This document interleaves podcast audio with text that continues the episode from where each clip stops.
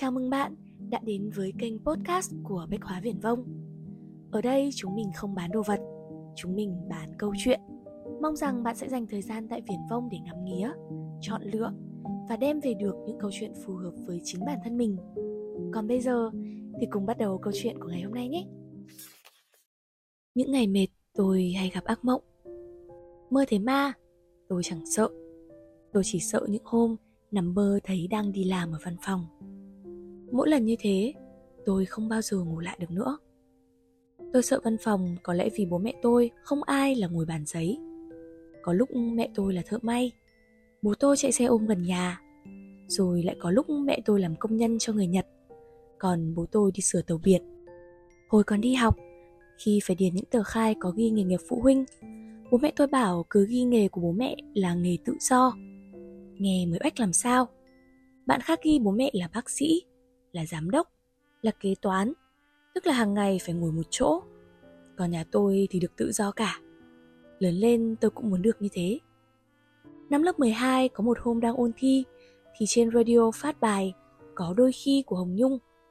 Bài hát có câu: "Ôi có đôi khi thèm như gió đi hoang, sống kiếp lang thang dạo chơi khắp núi rừng.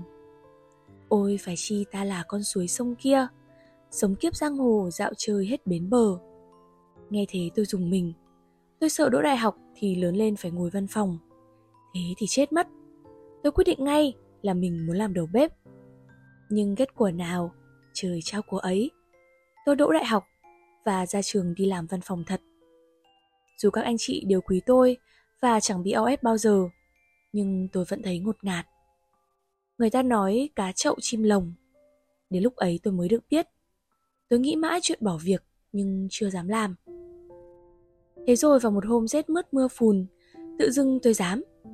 Sáng hôm ấy đi trên cầu vượt ngã tư Sở đi làm, bỗng dưng tôi thấy ba anh Tây đi ba cái xe máy min khờ chạy trước mặt.